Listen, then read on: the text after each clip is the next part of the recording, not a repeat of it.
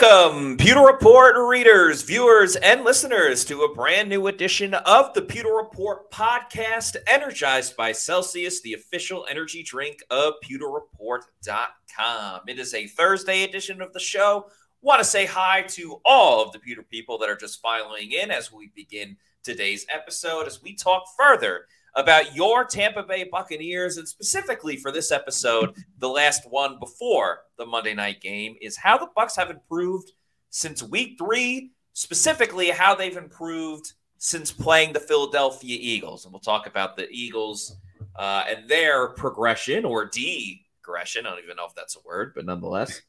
Um, so a lot to get into. I'm your host, Matt Matera, joined with me is my fellow colleague from PewterReport.com, that is with me today at the Bucs facility. Adam Slavan is on the show. Adam, how's it going? And how are we feeling going into a uh, a weekend filled with playoff football that will be capped with Bucs versus Eagles on Monday night? Oh yeah, it's going to be uh, quite the entertaining game on Monday night. But I'm doing great. Uh, great again as always to talk uh, the latest Bucs news with you and everything has been kind of crazy in the NFL in the past 24 hours with coaches coming and going. Yeah. And that entertainment extended to what we got to hear and see at the Bucs facility today. A lot of great interviews from some pretty big people. Yeah, absolutely. And uh, we're going to have a lot of video from today's show um, because we got video from yesterday as well, which is a bonus practice. And since there's no podcast on Friday, tomorrow's practice friday for the bucs is essentially what usually a thursday practice is in terms of helmets shoulder pads talking to dave canales and um, one of the co-defensive coordinators. I believe this week is larry foote. Maybe it's kacy rodgers. We'll see. Um, so because of that we're adding a little bit more video. There's some stuff from antoine winfield jr and lavonte david that we didn't get to on yesterday that we'll talk about today and then, of course, um, things with Todd Bowles and Mike Evans and Chris Godwin, yep. some other players as well. But Adam, I'm glad you started out with um, the coaches and all the big changes. Yeah, we're going to talk Man. plenty of Buccaneers on this show, but we're also fans of football. We are uh, people that appreciate the game, and yeah, some huge news in both college and the NFL. Um, first, Pete Carroll retired like a little bit after we got done with media yesterday.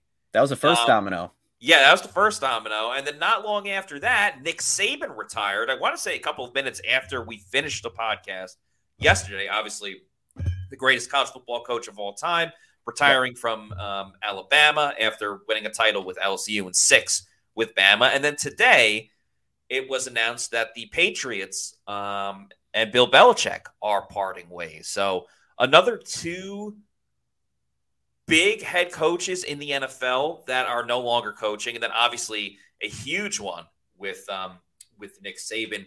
Your thoughts, Adam, about just the, the chaotic nature of uh, these these coaching decisions and moves over over the past 24 and a half hours? Yeah, to me, it's an end of an era. Uh, I, am 22, and I've my whole life I've seen yeah. Bill Belichick coaching the Patriots, Nick Saban at Alabama, and Pete Carroll with the Seahawks. And for each of them to leave their respective posts, it's it's an end of an era with Bill Belichick and the Patriots. I think you kind of saw the first chapter of it end with Tom Brady coming to the Bucs. Yeah. But now that dynasty is completely over, and they're going to be looking for that new guy. And whether that's a young offensive mind or if they promote somebody internally, and then extending to the college level that really shakes up the dynamic because you talk about the Patriots being one dynasty, the Crimson the Crimson Tide has been another with and so many players have gone there. There's already a five-star receiver that backed out of his uh, commitment there. It's just going to be really wild to see how it shifts the landscape. Yeah, uh, I think end of the eras are our correct word. I mean, personally, I kind of love that the the Patriots board of and uh, board of legislation over there is is done. Uh, I'm excited that that is no longer something that people have to deal with. I'm curious how the Patriots kind of move on because you know a lot a lot of connections will say Mike Vrabel.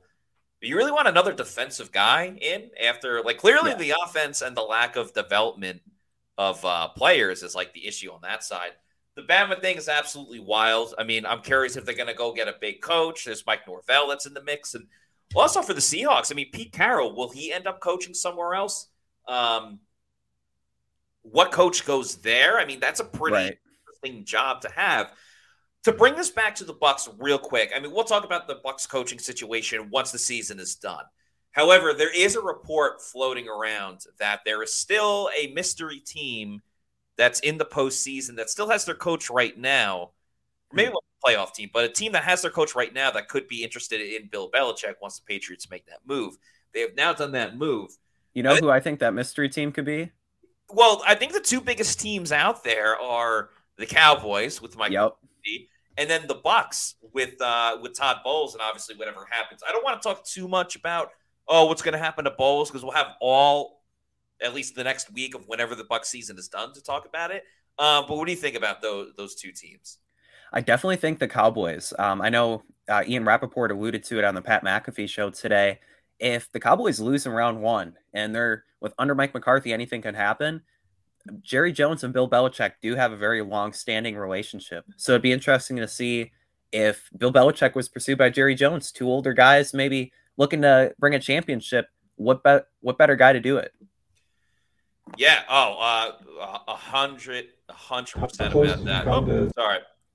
Just getting our videos ready. Uh, we'll hear from Lavonte David in a little bit. Um, some people mentioned the Saints as well. Um, yeah. I don't necessarily know about that one. Um, but yeah, definitely something to think about at least. Uh, we have a super chat. Appreciate this super chat. By the way, if you super chat us, you get to cut the line. Kyle Miller with the $1.99 super chat says, Pro Bowl my ass. I'm going to Las Vegas. Antoine Winfield Jr. probably. That uh, goes back to a famous John Lynch quote back when the uh, Bucs clinched the NFC Championship and then went to uh, the Super Bowl right away because that year they just did. There was no bye week in between. It was just straight to uh, the Super Bowl. So whatever screw the Pro Bowl anyway. We did speak yeah. to Antoine Winfield Jr. yesterday. I know we played a little bit of that video uh, on the show, but uh, we have some more from Antoine Winfield Jr. that I want to get to. Um, we'll start out with uh, once again his thoughts about getting snubbed. Yeah, coming out in your defense big time. Oh yeah, um, it's unfortunate, but you know it is what it is. I can't control that. The only thing I can control is what I do on the field. Why do you think that people are just kind of overlooking what you're doing this year? I'm not sure. I have no clue. About you? I mean, I know what I do. I know what I'm capable of. Um, I know the work that I put in. So at the end of the day, I think that's the only thing that really matters. Because I mean, you've put up stats that hasn't haven't happened. Yeah, yeah. Like Twenty something years. Right. That's what I'm saying. I know what I'm capable of. I know what I bring to the table. So that's I'm happy. How good did it feel to get so much response from around the country, whether it was players, media, everybody saying that you're the best safety in the NFL? Um, it, it's it's cool to see, cool to see my name out there. Um, you know, like I said before, you know, I'm happy with my stats. I'm happy where I'm at. Um, you know, I can only control what I do on the field, and then after that, you know, everybody can have their own opinions, but I just know what I bring to the table. And of course, uh, a big thing with like star players are signature plays, you know, yeah. moments that you remember. Uh, and I think, you know, for someone like Rondé Barber, everyone remembers the big play against the Eagles with, um, uh, you know, the intercepting Donovan McNabb and the, and the game's done. Antoine, he has the moment with the peace sign on Tyreek Hill, but that's I a do, quality moment. It is very much a quality moment. Um, but I do think especially the one against Carolina. The, the, Falcons one might get lost in the shuffle a little bit because the Bucs ended up losing that game. It was earlier in the season, but this was week 18, last game of the season, win and you get into the playoffs. I don't think it matters that it was against a two-win Carolina team, but that play knocking the ball out of the end zone is when they show the Antoine Winfield Jr. highlight reel whenever his career is done, that's going to be on it. And that that's an early signature play for Antoine Winfield Jr. He kind of talked about practicing that where you necessarily can't practice it, but yeah.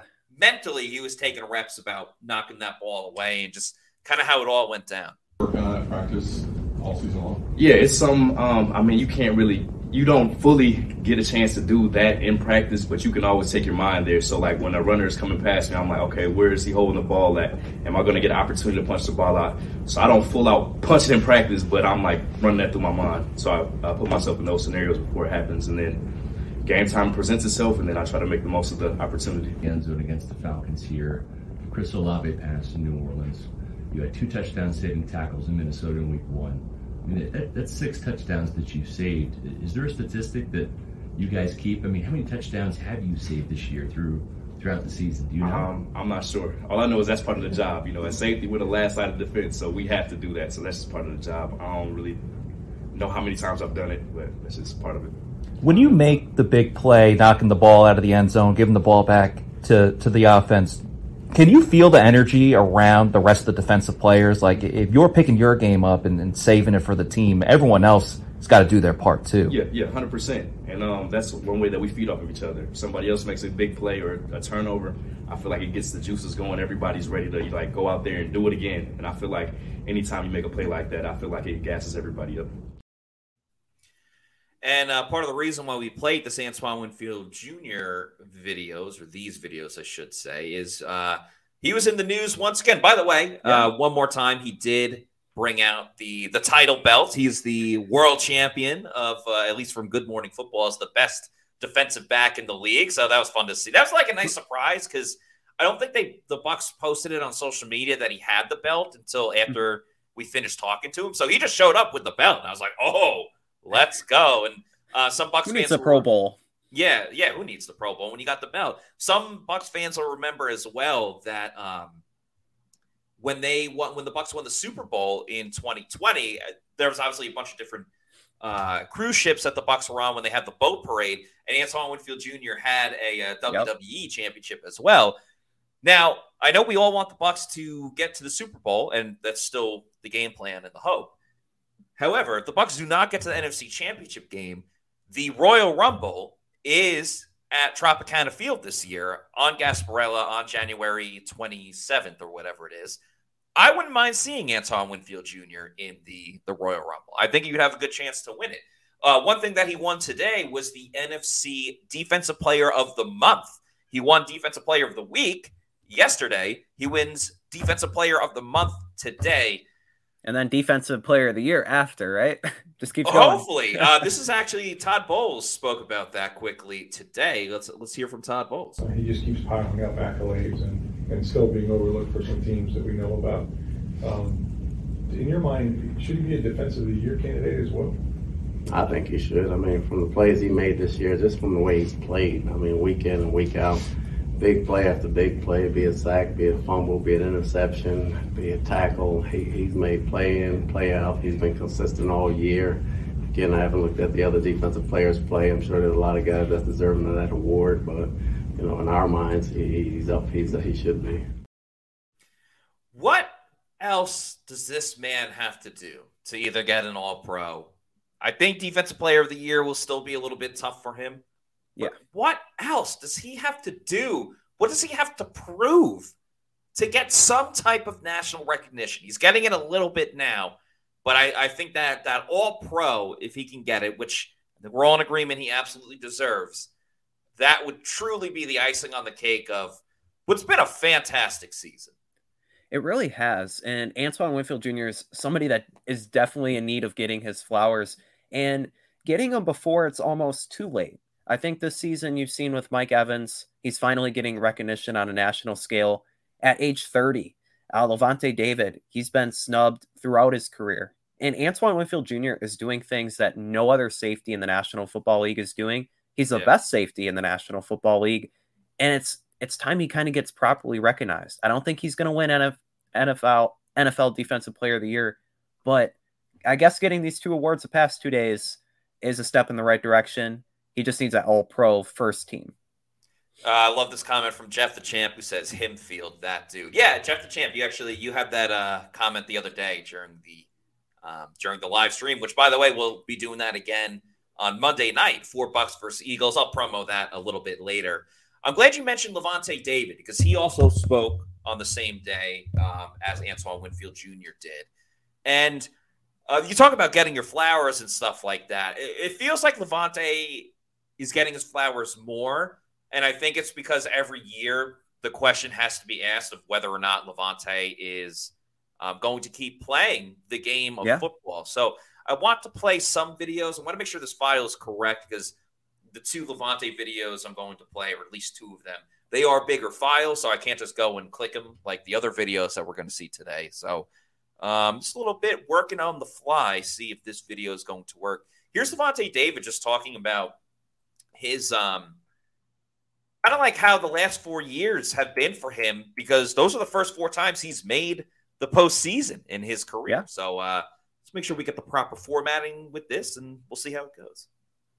The ledger a little bit better, but what does it say for somebody like yourself who has seen this turn the way it has, and, and just the you know the organization? Yeah, I mean, I love it. Those eight years in the past, man, forget about it. You know, um, but the past four years been amazing. You know, um, just the, the chain the guard, the standard that this team have, the talent that we have, and uh, just the the the the urgency we got to you know be able to be in these situations. You know, um, there was one point during the season that you know we was doubted by a lot of people. You know, so we just had to dig deep to be able to get to this position, and now we here, so we got to take advantage of it. And um, it's definitely a blessing. You know, like you said, man, eight years not even sniffed to be in this in this situation, but now four years in a row, it says a lot.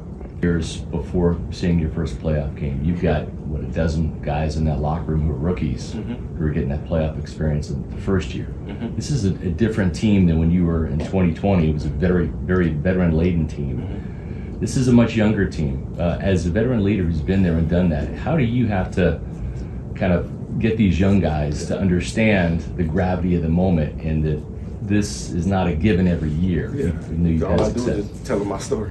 Tell them my story. Hopefully that scared them. You know, um, you don't want to uh, be in the position I was in, you know, first eight years. When you get these opportunities, man, you want to take advantage of it. They, they are very, very hard to come by. You know, and um, I always say, man, you got to be grateful to be in this position. You know, um, don't take it for granted. Um, a lot of people would love to be in our shoes right now today. So uh, be able to, you know, just come out, you know, just, you know, stay focused, stay the course, and uh, whenever you get a chance to do it, you got to make the most of it. What was the scariest? There's a lot of scary parts. I know. uh, times where you know you're just like, man, maybe I'll never make the playoffs, you know, stuff like that. So uh, you don't want to get in that mindset. You don't want to get in that mode, you know. So uh, you got to have that attitude. You know that you're gonna have you don't, you don't have a chance to get here every year.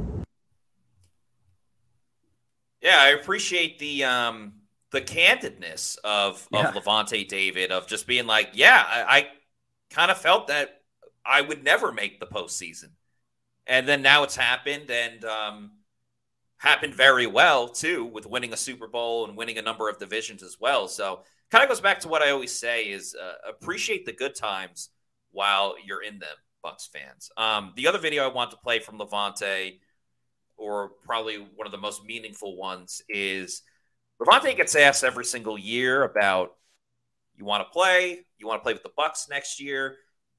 Was he close to not returning this season? He answered all of that, and really the biggest sentiment of his response is Lavonte David. Why is he playing so well? Because he still loves. Oh yeah, game of football. How close did you come to, to maybe not coming back? And, and just how are you able to still, do you think, lead a team in tackles, make the same plays you've been making at, at an age when most guys are not playing this game? I think it all goes back to me and my love for the game. You know, and um, me understanding that, you know, 10 other guys, well, shoot, 52 other guys are counting on me when I'm out there. You know, so uh, I have to carry myself a certain way, you know, on the field and off the field, you know, just be a leader when I'm out there, you know, whenever somebody need to make a play, whenever somebody need a little motivation, you know, um, I'm gonna show them that, you know, no matter what, I'm gonna give my all, you know, every time. So, uh, you know, uh, it's a fun game, man. I love the game, love playing football. I just love the the camaraderie, you know, that you build with guys, the relationship that you build with guys, you know, whenever it all said and done, that's the thing I miss the most. Back next year and, and continue to play for the Tampa Bay Buccaneers? Oh man, you know, uh, that's a straight up question. Um, yes, it is. Uh, shoot, I don't know, man. Uh, I'm just gonna, you know, uh, take it, you know, one day at a time. You know, right now, you know, I just want to be able to give my all on Monday night to the team and uh, to my teammates and be able to, you know, take this thing as long as we can go. You know, we're just gonna focus on, you know, getting through, you know, the playoffs and making it to the big dance right now. You know, uh, feel like we got a great opportunity. You know, when you're in this position, there's always opportunity. You know, uh, it's real one game seasons. So uh, gonna put our all in these, uh, you know, week to week, and uh, see where it go from there. And then when it's all said and done, we'll probably have a talk. when it's all said and done, we will probably have a talk. I mean, it's the same thing every year. Uh, Scott Reynolds, yeah. Pewter Report, obviously asked the question. I didn't expect Lavonte to be like, "Oh yes, I'm totally, totally want to be back," because this is one place where the Bucs kind of benefit a little bit from the lack of attention from Lavonte David. Is like there should be a lot of teams that want Lavonte for how he played this season. I mean, it looks like he has not slowed down at all. Obviously, the Bucs will want him back. Yeah, and I really like his response and just saying we need to bring it all on Monday night. And it's true for just not just Lavonte, but the other Bucs free agents as well. Uh, yeah. Baker Mayfield, Mike Evans, Devin White. They all just need to go out there and play their best football, and whatever happens afterward kind of happens. Uh, for Lavonte David, at this point in his career, I don't see him going anywhere else. I know there was the talk last season of maybe the Bills, maybe the Lions, the Raiders, but Miami, yeah. Yeah, Lavonte David's a Buccaneer, and he either plays for the Bucs in my mind or he retires. I don't see him maybe going and uh, to another team. Yeah, Miami, I think, could always be an option because he's from yeah. that area. You're still playing in Florida, and the Dolphins are a good team. I know they didn't win the division this year, but they're obviously they have a high-powered offense and a lot of pieces to like um, on the defensive side as well. Uh, we got a lot more video coming up. Um, we mostly covered yesterday stuff. Got another video from Baker that we, we could play later. Um, a lot today as well, but we also have super chats and like we said, you super chat us, we get to it. Uh, Bucks Basement with the 499 super chat says, and thank you, Bucks Basement. If we lose this game, Bowles has to be fired. Many attractive head coaching hires coming. If Atlanta picks the right hire, they will be a problem while we are stuck. Oh, this is a this is a very, very difficult channel to to navigate because there you can look at the Bucs and say, "Hey, they went nine and eight. They won the division for the second year in a row. They improved by a game this year." And with their salary cap situation and a new quarterback and an unproven offensive coordinator. Yep. That's very commendable. What can they do with another year uh, uh, of seasoning for this whole team. That's one side of it. The other side of it is wow, we can pinpoint to a lot of things, a lot of mistakes that Todd Bowles made from made from uh, defensive breakdowns, which is his side of the ball, from in-game adjustments that did not work, from in-game decisions that uh, were very questionable. And yeah, you're nine and eight. You play anywhere else, you're not playing this weekend. You're here because the rest of your division stinks. Um, yeah. I would also counter, and I think this is important to remember. Sometimes, even though people don't want to wait, sometimes patience in the NFL works out. Sometimes you need time to develop something great. And I think the perfect example for all Buccaneers fans is the guy that is signing and drafting and trading for players in this organization and that's Jason Licht.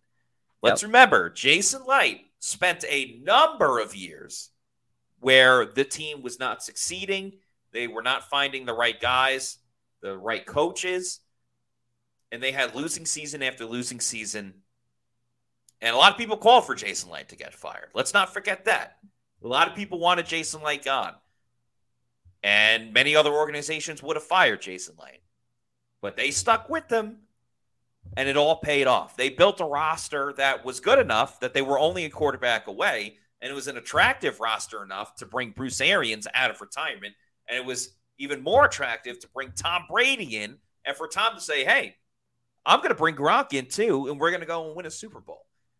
Yeah, if they don't have Jason Licht. Who knows that if Tom Brady happen. even comes to the Buccaneers? Um, so I would just keep that in mind when it comes to um, whether or not to let go of someone or whether or not to give them some more time to progress. Now, I will say, depending on who Atlanta gets as a head coach, I think it's all about who Atlanta gets as a quarterback because that team That's is true. pretty damn good if they can find the right quarterback. Yeah, and Matt, I just want to add about like let's say the Bucs lose a game. do they do they really fire Todd Bowles and would it be the best decision going forward? Because you look around the NFL, we mentioned it earlier with the Seahawks and Patriots letting go of their head coaches. There's so many openings around the NFL.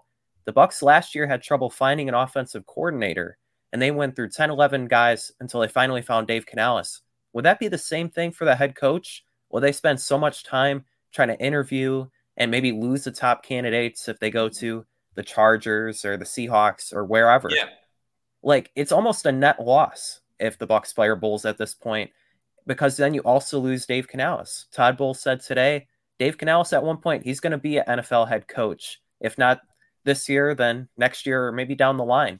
Losing both of them after like progressing as the season has gone on, it almost set them backwards. Now I'm not saying Todd Bowles should stay or go. It's too early to see based on how the playoffs go but it's something to consider. Like grass isn't always greener. Yeah. And if they let him go, then it might start the cycle of one year head coaches coming in and out, kind of like the Browns did. Uh, that that's what I'm reminded of like five, ten years ago. Every single year, new GM, new head coach. Yeah. The Bucs have had stability and it's something that has worked in their favor. Yeah, it's like there. Yeah, I was actually thinking about that too. So you, you really make a great point. Is do you want to be that team that like people make joke shirts about because you've had 15 coaches in 17 years and you've had 20 quarterbacks in 25 years. No, but that could be the case depending on what your next move is. So uh, that's definitely something to keep in mind of. Uh, you mentioned Todd Bowles talking about Dave Canales. These were his exact words. Dave Canales about their head coaching job. What can you say uh, about him and just after just one year as a coordinator? Or is anyone ready to be a head coach at that point? I think he's a very bright guy. He's going to be one, if not this year, he'll be one in the near future. Um, it's a credit to him and the work they put in on the offensive side of the ball with the coaches and the players, and you know whatever accolades he deserves, he gets. So, yeah, as people know, Dave Canales uh, is going to interview with the Panthers for their head coaching job. Don't worry yet, Bucs fans. I mean, the Panthers are interviewing literally everybody right now. they kind of so, need to. Yeah, they kind of, uh, yeah, as you said, that they need to. Now, what's interesting is they are interviewing an offensive coordinator in their own division that they play twice, that they just saw last week, and it's an offense that did not score a touchdown against the guy that you think you might be hiring. Yeah. Um, and the Bucs offense has scored two touchdowns over the last two weeks, and they've scored a touchdown in one out of their last eight quarters. They scored two in the fourth quarter against the Saints two weeks ago. So, not exactly the stride you want to hit going into the postseason for the Bucs offense. Um, here's what Baker Mayfield had to say about uh, what's been missing from from this group as of late. What do you think's been missing over the last two weeks on offense that you want to see for Monday night? Um, we just gotta, like I said earlier, I gotta take the easy completions early on, keep keep ahead of the chains, get us going, um, and, and, just you know between the Saints game and the Carolina game, their fronts are really good against the rush. You know, we ran the ball when we needed to with six minutes left in the game, so that that's big time. But um, just just gotta get going early and start fast to where we can mix up our, our different plays. The level of trust you developed with these guys. Absolutely, uh, not just offensively but defensively as well. Knowing knowing we have there and also trusting in Chase McLaughlin. so uh, just knowing the pieces we have, knowing that you don't have to do anything special, do your job at the highest level you can. You don't have to be Superman, and uh, the rest will take care of itself. So luckily, we got bailed out by the defense and special teams, but um, yeah, it's, it's time for us to carry our weight and improve. And uh, what better time than now in the playoffs? And then the last couple weeks, you know, not so much on offense in terms of scoring touchdowns. So you've been injured. That's been part of the story, right? It's not all on the quarterback, but what do you think the kind of up and down um, sort of trend has been? Uh, a lot of it starts with me. Uh, I'll be honest, taking the easy completions, taking taking the things that are there to put us in position to where Dave can call the plays that he wants to. And so, um, just overall execution when it comes to little fundamental things that we were doing really well for a couple weeks in a row, mm-hmm. just getting back to that and making sure we're doing those right and helping our defense out, letting them get a little bit more break on the sideline and, and go from there. It's going to be essential that the Buccaneers score a fair amount of points against the Eagles in their second matchup, and this one way more important, obviously, with it being in the postseason. So maybe they'll have some Celsius Essentials before the game to help them out. Uh, the Celsius Essentials are the newest flavors and newest products from Celsius energy drinks. Uh, they are performance energy drinks with 270 milligrams of caffeine to help you live fit. And of course, there's no sugar. Uh, it's the ultimate energy drink line by Celsius, Celsius, formulated for the fitness enthusiasts looking to elevate their performance. They are made with the MetaPlus formula that has three essential aminos and it provides you with an unbeatable combination of ingredients that support your physical and cognitive performance. With a specially formulated lineup of bold flavors, the Celsius Essentials is a game changer for those wanting to unlock their full potential take their fitness journey to the next level. You can pick up the Celsius Essentials at 7 Elevens nationwide. You can get their three pack flavor, like you see on the screen there, at uh, the variety pack at Walmart, local Walmarts, national Walmarts, I should say. And they are going nationwide at select retailers very soon, and they are coming soon to Amazon as well. So check out the new Celsius Essentials. And of course, nothing wrong with going with their original flavors as well. Could be the sparkling watermelon, the peach vibe, the sparkling orange, the strawberry lemonade, the Fuji apple pear, um, the lemon lime, the Arctic Vibes, my personal favorite. So if you know where to find any Celsius, go to the store locator, punch in your address, and it'll tell you the closest geographical location where you can pick one up. It could be at your local Walmart, 7 Eleven, health and fitness store, or your bodega. Bodega. And once you keep going to your bodega and you want more and you want to get that variety pack, you can, because variety is the spice of life. Um, go to Amazon, click on the subscribe and save, get it in bulk. You have it sent to your place of residence whenever you want. It could be a week, month, quarterly, yearly. You're in charge. So make sure you're drinking Celsius Energy Drinks, the official energy drink of PewterReport.com. Got, yeah, uh, I just want to say, yeah, I uh, the the Blue Crush uh, Essential is now my favorite Celsius. Hell it, yeah! For a long Look time, it was the Arctic Vibe and the Lemon Lime are probably in a tie for first. But man, anything Blue Raspberry is good, and this lives up to it and it has more caffeine, which, hey, midday, instead of taking a nap, have one of yeah. these. You're good to go. You get that second wind. Little pick me up. I personally love the Arctic vibe. I'm a huge fan. I've been having the cosmic vibe when I uh, get up and get ready to go to work. So, yeah, shout out to Celsius. Shout out to Eric Moreno for this $5 super chat. Thanks, Eric, who says, um, anything to worry about? Wirfs, he will play. Uh, it says illness. I'm sure he will. Britton Baker will play too. That's funny. There's a wrestler who's Dr. Britt Baker, DMD. Um, or maybe she does the other way. Anyway, DMD.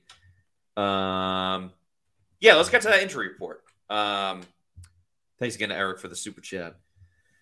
KJ Britt, and remember, this was a walkthrough today. No one's yeah. really moving around. They just did special team stuff. So, as the Bucs like to designate, uh, the Buccaneers conducted a walkthrough. The practice report is an estimation. So KJ Britt calf did not practice. Mike Greene, who's uh, still in that 21 day window, the D tackle, fully participated with the calf injury. Josh Hayes limited with a quad and knee. Baker did not participate. Tristan Wirfs with an illness did not participate. For the Eagles, uh, not participating. Reed Blankenship, AJ Brown, Sydney Brown. I'm surprised Sydney Brown's still on this. He tore his ACL. Yeah. He's going to be done, unfortunately. I really liked him coming out of Illinois and his brother, too. Um, limited was Britain Covey and Jalen Hurts. We'll talk about Jalen Hurts in a minute. Um, and then Darius Slay, DeVonta Smith, and D'Andre Swift all uh, fully participated. Baker, we know the drill. He's going to end up playing. They're taking yep. it very lightly with him. I really wouldn't worry too much about um, Tristan Wirfs. I know Todd Bowles had a had a bit of a cold last week. I'm sure it's something like that. It's a playoff game. Tristan Wirfs is not missing a playoff game because of an illness. So yeah. um, he's going. He's gonna have his Jordan flu game if it comes down yeah, to it. Yeah, more like a Jordan cold game. Um, but nonetheless. Um, so let's talk a little bit more about kind of the topic of today's show. We got more videos we'll get to as well. Um, but how this team has improved, how they gotten better, really like what they've learned. And I, I think one of the big things, Adam, that we learned from the defensive side, I mean, from Yaya Diaby being on the show on Monday. He talked about it. Love this picture, so we got to put it up. So Yaya talked about it the other day on the show. Lavonte David spoke about it today, and Antoine Winfield Jr. mentioned it uh, yesterday as well. Uh, yesterday with Lavonte David. I'm going to play the two videos of Lavonte David and Antoine Winfield Jr. Then uh, you guys decide. Uh, what, what's the big thing that they that they all pointed to? Uh, what I learned about them, you know, that physical team. You know, they dominated up front, offensive line. You know, I feel like their team run through their offensive line. You know, they go as far as their offensive line goes. So uh, for a front seven, we definitely got to come with our A game. You know, I believe you know first time we played, they probably ran for almost 200 yards on us. So, um, or did run two for 200 yards, one of them. But um, you know, you know, um, that's that's you know something that, that we got to take advantage of because we hang our hat on the run game. So uh, you know they still do that really well. So uh, we just got to be able to come focused and prepare. September, I mean, they, they've been struggling down the stretch here. Yeah, yeah, but still the same team. You know, they run their offense the same way, and so um, it's going to be a good challenge for us here uh, coming up on Monday. What you learned from playing them back then? Uh, what I learned is first and foremost we got to stop the run. They gashed us um, during that uh, that first game, and so that's one thing that I learned from that we got to do a better job this time around. Sounds like the Bucs are committed to stopping the run. yeah. Um, they allowed over two, 201 yards specifically against the Eagles. The only thing I worry about, Adam, is they just allowed 130 to Carolina with Chuba Hubbard doing most of the damage. I, I know uh, Bryce Young had a scramble in there that kind of skewed the numbers a bit. As much as the Eagles have struggled, and yes, they've lost five of six, you'd rather be the Bucs winning five of six. They've still been able to score. They have still dropped 25 plus, 30 plus. It's been the defense that's really been the issue for the Eagles down the stretch. Um, but it sounds like the Bucs are fully, fully committed to stopping the run against the Eagles. Spoke to Devin White today as well, and um, is what he had to say about playing against the Eagles too. Great thing, uh, being able to see them before, seeing how they want to attack us. You know, you got some uh, familiar, some familiar things with them, and we kind of know what to do this time, and you know, we know how we can attack them, and you know, kind of just good. Like you know, you've seen them before, so you, you know you're ready the second time go around. You know, you're not gonna let them do it uh, twice. And last time, you know, they ran the ball pretty good on us, so now that's the big emphasis. And you know, most people think like, oh, they got AJ Brown, DeVonta Smith, that they're gonna come out slinging it, and that's kind of how I thought too. But no, nah, they that's not how they start. You know, they start with the run first, so we just gotta stop them up front. Adam, is that something? Yeah, go ahead. I, I was just gonna say you mentioned the 130 number against the Panthers. 130 was the amount of rushing yards that D'Andre Swift ran the last time he played the Bucs, averaging eight yards a carry. So the emphasis on stopping the run is paramount. Uh, with in it up front, I mean, hey, Calijah Kancey, he's going to be playing this week after not playing in week three. The emergency Yaya Diaby, and the man you just saw, Devin White, being healthier than the last time these two teams played. It'll help the run game and uh, run defense. But this game, it's going to come down to the trenches on both sides of the ball. The Bucs running game, can it get going? Last time Rachaad White only ran for 38 yards on 14 carries. So the physicality on both sides of the uh, offense and defense it needs to be there and early on too, because the Eagles have shown they have enough like depth up front to go all four quarters. Yeah, they do. And that interior defensive line from the Eagles still does a ton of damage. Uh, Jalen Carter, a lot of those guys in the mix. And that's the weakness. If you're going to point to the weakness of the Bucs offensive line, it's the guards and the center. I mean, yeah. more Hainsey and, and more Stinnie. But we, have seen the pass blocking kind of regress from the Bucs over the past couple of weeks. And again, coming at a poor time. Uh, coming at a good time is more of these super chats that we are getting. So let's address them, starting with Bucs Basement. Thank you for the $1.99 super chat saying trade Dean, get back Jordan Whitehead. I thought Whitehead. I, it was, a, it was a two-year deal. Yeah, I'm having deja vu because we definitely talked about this before. Yeah. Whitehead is either a free agent this year or he has one more season. I think he might be a free agent. Whatever yeah. it is, um, I wouldn't be shocked if the Bucs tried to trade either. I'm not reporting this. I'm just saying I wouldn't be surprised if they tried to trade Dean or Carlton Davis. Um, the odds are that probably one of them would end up getting cut, and that would be Davis because they just signed Dean to a contract this offseason. So there's more guaranteed, there's more dead money that they would have to eat now versus Carlton already being a couple of years into that contract. I do agree that um, they should look at an upgrade at strong safety just to allow Antoine Winfield Jr. to do even more stuff at free yeah. safety. If they can kind of find that solid, strong safety to be in there, I think the Bucs have done well since they've adjusted the playing time of Ryan Neal, not just having Ryan Neal play 100% of the snaps. I think he's done better in his limited role of about you know 45% and shifting Dee Delaney in there from time to time. Um, so it's definitely an option for sure. Yeah, and I would say it, it's interesting uh, with the Jets. Uh, Jordan Whitehead and Bryce Huff could both be targets for the Bucs.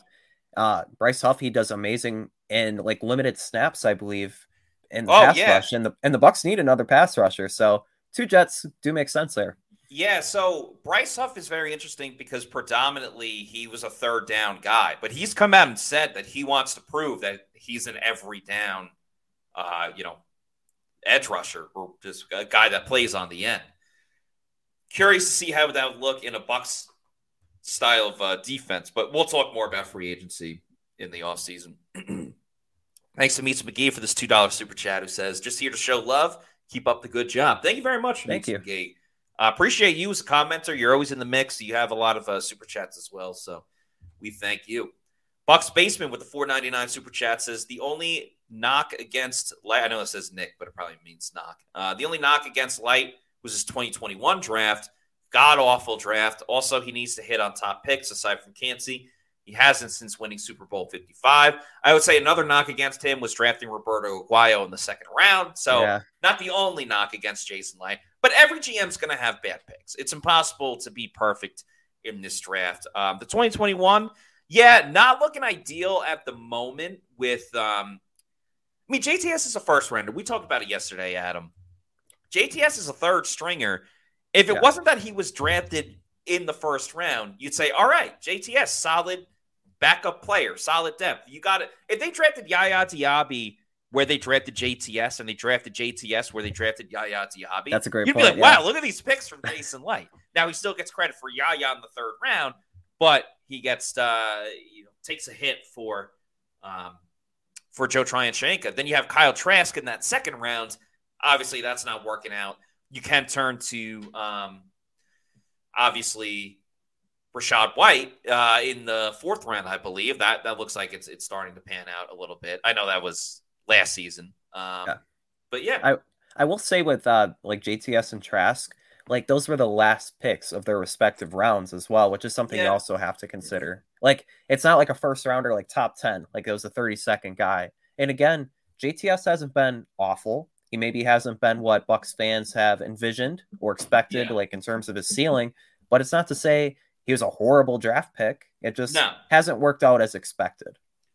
Uh, thanks to Zach Jarvis for this 1999 super chat. Appreciate you, Zach, who says the Eagles' weakness of defense is the middle, where the linebackers are. Baker's weakness seems to be throwing in the middle of the field because of the batted passes and his height not being able to see over the line.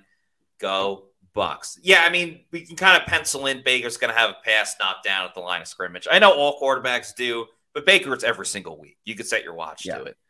Um, that's not trying to allude to Trask time or anything like that. Um, but yeah, Baker bakes a lot, but some of his some of his uh, Baker's dozen ends up being unedible because they're a uh, uh, knockdown at the at the line of scrimmage. Um, yeah, Baker. he's had his issues throwing everywhere. Um, I because yeah. he struggles to the outside as well too the biggest issue for him throwing over the middle is that's where he's run into players kind of jumping routes and things of that nature and almost coming away with interceptions. That's what I'd be more worried about for Baker. Yeah, and especially this week with you're you're probably expecting Baker to have limited mobile mobility again with his ribs injury, uh, with his ankle injury. Is he going to be able to move around the pocket? When uh, referring to the super chat, you talk about throwing in the middle of the field being able to see guys, maybe moving and dancing out of the pocket to find the open guy, that might be a concern. We're going to get some more videos from the Bucs facility from yesterday and mostly today. Uh, but first, let's watch a video from our friends over at Imuni Financial. At Amuni Financial, we help you live in the now. Dude, Congratulations. We're so happy Thank for you. you. Thank you. And even though the now may feel very different, you still need to plan for the future. How's retirement treating you? Oh, just fantastic. I know I say it all the time, but you really got to come up to Colorado. Let's do it. All right. Yeah. We can help you develop that plan to keep you on track so you can still prepare for tomorrow today. AIM Financial. Plan ahead, stay ahead. That's right. Immuni Financial has proudly been serving clients across the country since 1980. They have advisory service, investment banking, annuities, sales, and trading, and they can help you with many other things, including uh, setting up a college account for your child if uh, that's what they want to do next. The cool thing about Immunity Financial is they have offices all over the country, not just in Tampa or Colorado. You could be in Philly. Maybe you're maybe you're a Bucs fan in Philly. Uh, you can go to Immunity Financial. You can be out in Vegas or Oregon. I know they're happy right now because their coach is coming back, Dan Lanning. Um, but yeah, check out Immunity Financial. Give them a call. Get a free consultation. See how they can help you. If it's absolutely free, you got you got nothing to lose in this situation. And uh, so please help our sponsors over at uh, Immuni Financial. Let's get to some more videos that we saw today. Um, a lot of conversation about the Eagles, obviously, and uh, yeah. playing them again. Heard from Devin White before. Let's go a little offense. Let's go with um, with Cody Mauch and how this team has developed. We got a couple of Cody Mauchs in there. And we'll, we'll start it out with uh, developing since week three. When you talk about change for you personally, how much have you changed uh, since week three and going up against the Eagles the first time? I mean, I'd say a whole lot. You know, that was really early on, one of my first starts, and it's just you, you, can see a lot of growth. You know, there's absolutely ups and downs throughout the year, but I think it's been you know a little bit more steady up than it has down, and uh, I think you just got to keep building on that. And especially looking back in week three, it's like you seem like a completely different player than you were back then. Run game's going to be huge. Yeah. In this one. Uh, so here's Mauch talking about uh, both the run game and playing against that Eagles defensive line. I don't know if it's a mentality or what it is, but that's the biggest thing we have to do, especially as an offensive line, is just we got to get the run game started sooner. You know, the last few weeks it's taken us a little bit. You know, it's third quarter, fourth quarter. I mean, if you can start that sooner, uh, it just kind of helps the entire offense out, helps the whole team out if we can do that. So really putting it on us this week to just start fast. You know, I think it's uh, like yeah, they've been been going against some dudes all year, and, and this is you know one of the best defensive fronts in the league. So you got to be on top of your game, and I think that's the biggest thing. Just you know, you never take plays off, but you have to make sure mentally you're there every single snap because even if you're, you know, if your technique's off just a little bit against these guys, they're going to expose it. So it's just really, I think being locked in mentally and technique wise every single every single rep. Are you able to lean on your Speaking of the run game, how about the running back himself, Rachaad White? Um, yeah, I mean, when you look back at week three, yeah, you're just starting off the season, so of course, uh, you know, we are figuring out a lot of things, things like that to where now and this year you kind of already know who kind of everybody is as a player and, and, things like that and what they can bring to the table. So uh, you just do the best you can. I know Coach Canales do it, just trying to put us in good situations for us to win as players. And as a player, you do the best you can to just play hard every play and uh, just be you it's going to be very important as well for the Bucs to get off to a good start because they haven't done that really at all this season. And yeah. I don't think this is a game where the Bucs can really play from behind that much. So Luke Goedeke spoke about uh, setting the tempo early. How do you guys go about like setting the tempo up front this week? Yeah, I mean a lot of a lot of times the offense goes how the offensive line goes. So I mean just being physical, winning the physicality battle up front, and really taking pride and ownership in our work and everything, each and every play. Got a couple more super chats. Uh, great question here from Jordy Peterson. Thanks for the 499 super chat. How would have y'all feel about a Bucs Brown Super Bowl from a story standpoint? Baker beating his old team. Well, we're seeing a little bit of a version of this um, on either Saturday or Sunday night with Matt Stafford playing against the yeah. Lions. And then uh, Jared Goff. Yeah, yeah, and you go, Jared. Yeah, that's the other side of it. Jared Goff as well. The Bucs are no strangers to this. Um, if you recall their first Super Bowl, Jon Gruden facing his old team. Yep. With uh, at the time the Oakland Raiders. Then Brady didn't play the Patriots the year they won in 2020, but I believe the following year they did, or two seasons ago. No, uh, last it was two years ago. Yeah. Um, yeah. So there is a precedent for this with the Buccaneers specifically. Storyline wise, Oh, it would be so cool. It would be absolutely fantastic. Everybody would eat it up. It would be so great.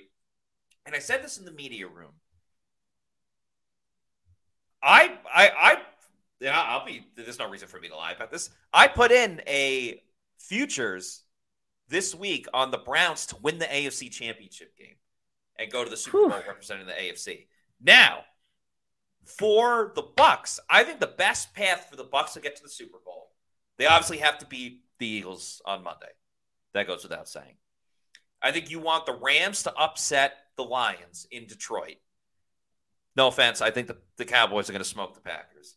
Uh, that way, you got the Rams playing the 49ers and the Bucs go to Dallas. The Cowboys, they always choke. They are choke artists. They've been doing this are. for quite a while now. So Bucs upset the Cowboys in Dallas. Rams upset the 49ers because it's a divisional game, third time around. A divisional team is more likely to beat uh, you know, a team like the 49ers than any other group. Then you got the Bucs, Rams, rematch of 2021, revenge game for the Bucs, and it's a home game. Bam, Bucs go to the Super Bowl. I know it's a long shot. I'm just saying that's the best. you just path. laid it all out. That's the best path for the Bucs to get to the Super Bowl. We'll say though, in the playoffs, anything can happen. Uh, when you look at the MLB this this past year, all the I think the top five winningest teams won collectively one playoff game. So I mean, anything can happen in sports, and especially in the NFL. And looking at the Bucs Browns Super Bowl, it, it- there would be a lot of storylines. It'd be similar to last year with the Eagles and the Chiefs, uh, the Kelce Bowl, Andy Yeah. Reid playing his old team. I think it would be fun. Is it realistic? Expecting bo- those two things to both happen? That's another question, but a, a good comment. Yeah. Uh, Eric Marino with the two dollars super chat. Thank you. Says you expect Wirfs to fully be out there tomorrow? Maybe. Maybe he'll be limited. Um, it's an illness. I'm not a doctor, Yeah. so I, I don't know about that. I would definitely expect him to play on Monday. Gets an extra day to recover. Who knows if, if he'll if he'll practice tomorrow though. And then Kelly Dwight Field, thanks for the $1.99 super chat. Says the ship will ship with Captain Baker. Yeah, I, I think this offense very much it goes as um, as the Bucs offense goes. Um, let's get to some more videos. We got a lot. Not going to be able to get to all of them, but uh, there's one that I really want to play that I think is very important. Uh, for those that may not know, every year in the Bucs media, they do it for every single team. Um, Yep. There is an award. It's called the Good Guy Award, and it's given out every year to um, a for for the Bucs. Uh, given out every year to a Bucs player that um, it, it best handles the media, that kind of gives us the best answers or responses, or just being willing to to work with us, I guess. And um, we vote on it. Uh, everyone gives their individual votes. I think there's over 20 votes this year. They're collected by the Pro Football Writers of America. The Tampa chapter president is uh, is Greg Auman of Fox Sports. A lot of people watching this show know who Greg is. Um, Yeah. Great, great person. Um, great, great at his job too. Excellent reporter. And the winner this year was none other than number 14, wide receiver Chris Godwin, very deserving of the award. It is now called the Mark Cook Good Guy Award. Um, so it was named after Mark a year or two ago. Obviously, Pewter Report fans know Mark. He was a mentor to me. Was with Pewter Report for a very long time. Love him and miss him. He uh, passed away, unfortunately, two or three years ago. Um, and I think I believe it was Greg's idea to name the award after Mark Cook. So shout out to Greg for that. Um, this is Greg Auman presenting the Mark Cook Good Guy Award to Chris Godwin. Right. Uh, Pro Football Writers Association, every chapter in the country does a Good Guy Award every year. Uh, here in Tampa, it's the Mark Cook Memorial Award. Uh, we lost Mark two years ago. Mark was a good guy. Um, I'm so proud this is in his name. Uh, goes to the player who best handles the media aspects. Uh, your job makes our job easier, and we certainly appreciate that. Um, this is for 2023. Obviously, you came here as a guy that knew the right way to answer questions. Uh, you talked to us after wins and losses alike. Um, a lot of good candidates in this locker room. We, I think we had 20 people vote on this award. Seven different guys got votes. Uh, Tristan Wirfs, who won last year, was a strong second, but you had first. Uh, so this goes to you. Uh, I think in particular, think people remember you had a tough week this year uh, where your wife was kind of outspoken with things. A lot of people might have been hesitant to speak to it, might have let it go.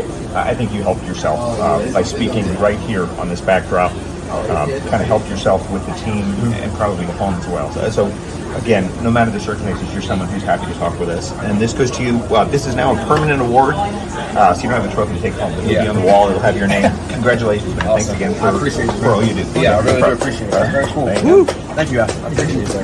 Thanks again. Well deserved. Very cool. Thanks, Chris. Thank you, Chris. Congratulations. Have a good one. Thanks, Chris. So, congratulations to Chris Yeah. Godwin. A little behind the scenes. My vote actually went for Chris Godwin. I, I thought it was very close between him and Tristan Wirfs. Wirfs ended up winning uh, last year.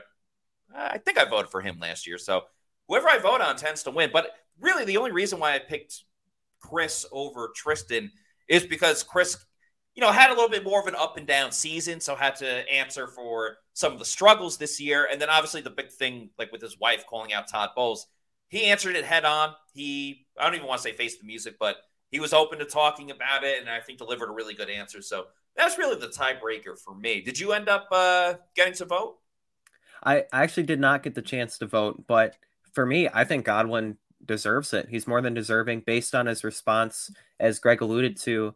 After he had zero catches the first time they played the Panthers and his wife called uh, Yeah. Todd Bowles out, he gave a really thoughtful answer and did something that not a lot of people would do. And again, like through the ups and the downs, he was always there answering questions and more than patient. So he's a humble guy and he deserves to win the award. Yeah, well put. Um, we also heard from the other star wide receiver on the Bucs, Mike Evans, who wasn't the most talkative. I don't think he was in a bad mood by any means. Uh, so this is more of a compilation of what Mike had to say. Uh, the biggest thing was the Eagles have struggled in the secondary. Um, and do other teams kind of look at that, or in this case, the Bucs, how they look at that? And then he got asked about what it would mean to win All Pro, and he doesn't really think he's going to win. His words, not ours. Okay. I'm just excited. Excited for another opportunity to, play with the fellas, strap it up, and you know, give our best shot to play next week. The team keeps it in mind, but for a player like me, I don't because I, I'm going to see a lot of coverage regardless. Um, it's always like that. When we play a team that gives up a lot of yards, and when they play against our team, there's going to be a safety over top, somebody helping somewhere. So I got to just you know, come with it, be as fresh as possible, and uh, you know, play hard throughout the game. You have a thought on it? Yeah, it means a lot, but I don't know if this year it was four guys to make it, four receivers. Three, three. And, and three first, three second. Okay. It would be tough to make it this year, but if I made it, you know, I'd definitely be appreciative. By the way, if you want to pick Mike or Chris or any of the other uh, star players from the Buccaneers over at Underdog Fantasy, you could sign up using the promo code Pewter. That's P E W T E R.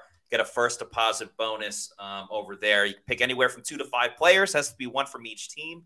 Win up to 20 times your money with stats on higher or lower on rushing yards, passing touchdowns, and everything else in between. Check out Underdog Fantasy using the promo code Pewter. That's P E W T E R. Get a bonus with our friends over at Underdog Fantasy. Got a late super chat before we finish up the show. Thanks to Josue Ortiz, who says Baker's thrown great games. He's also thrown horribly ones, horrible ones. Um, and this Bucs team beat Philly if he throws only a good game or is more needed. Yeah, I think only a good game for uh, Baker Mayfield would be more than fine. I mean, the Yeah. big key is not turning the ball over. Um, and how? What are they looking like on the ground game? Is he throwing out of necessity, or is he throwing because that's what the play is designed for? Uh, but a good game by Baker Mayfield could definitely put the Bucs over the top. Yeah, and I think this game almost comes down to who's the more healthier quarterback uh, between Jalen Hurts and Baker Mayfield. But for Mayfield, I don't think he has to do too much and just kind of manage the game more so, and also getting Rachaad White involved and getting the run game going, controlling the tempo. I think Cody Mauch and Luke Goedeke alluded to it. If they set the physicality up front and Rachaad White can get some yards on the ground, that's going to be the biggest factor because either team I don't think they're going to be re- relying on the pass game. This isn't going to be a shootout. It's going to be who controls the clock and the ball on the ground. And so if Mayfield, hey, he throws 200 yards, maybe a touchdown or two, I think that's enough to get him to win because not a lot of points are going to be scored. Yeah, especially with this weather, and it's going to be up Yeah, and down. a rainy we're one. going to play uh, two more videos, then we're going to get out of here. First, from Baker Mayfield about playing the Eagles again.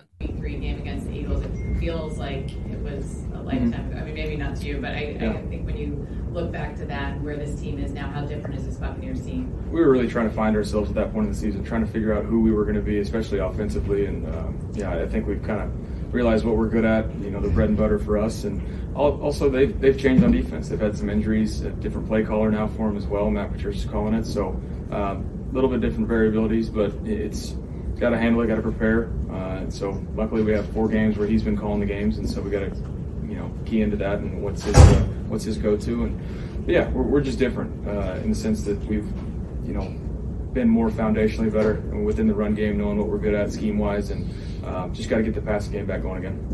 In game, knowing that sack, uh, turnover is just going to be yeah um, for me it's you know it goes back to how can we just move the chains you know staying you know when we have our shots take them but uh, stay ahead of the chains especially against a team like this that has a great front they're aggressive uh, and allows the secondary to play aggressive as well. So staying ahead of the chains for me, which is taking the easy completions, which uh, definitely need to improve on in the past couple weeks and um, go from there.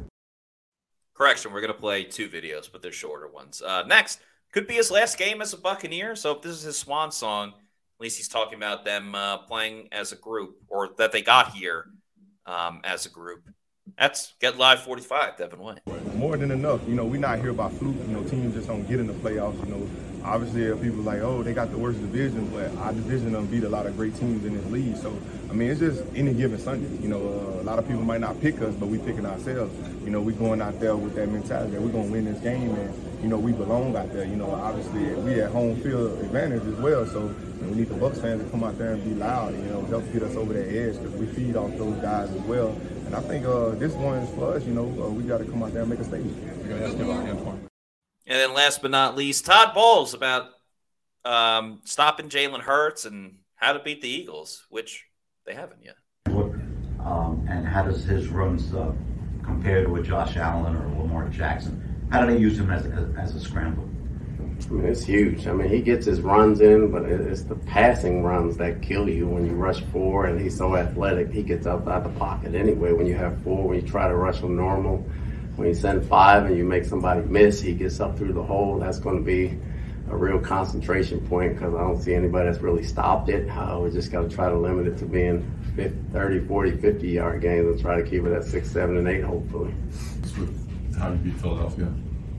Well, I'll let you know after the game. I don't know how you beat them yet because we haven't beaten them this year. Um, we got to be ready for everything. They can run it and they can throw it. They got like they got a great offensive line. They got great receivers and they got very good running backs and the quarterback's playing great. So we got to prepare for everything. Guys, remember Monday, we are going to have the Pewter Game Day show for the playoffs.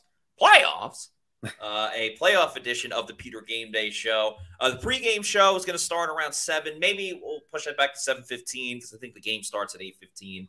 Uh, now, our pregame show with myself and Adam, so the two people you've watched this whole show with. And then um, the live reactions, opinions, all of that stuff that goes on at kickoff when the game starts at 8.15. So it's going to be on our YouTube channel. Just go right to Pewter Report TV to find it out. In the meantime, please follow us on all of our social media channels um, on X, Facebook, Threads, and Instagram. We are at Pewter Report, and our YouTube channel is Pewter Report TV, where we got the podcast, different videos and clips from the Bucs facility, and just other shows that we have. Um, it's all great. Please like and subscribe. Leave a comment uh, even after the show is done. We're very close to 13,000 subscribers. Would love to get to that before the game starts on Monday night. So uh, if you can, please help us out with uh, that aspect of it. That's going to do it for us. For Adam Slavon, I'm Matt Matera saying thanks everybody for watching. We'll see you on Monday night for another Yep. edition of the Pewter Report podcast. Out. Out.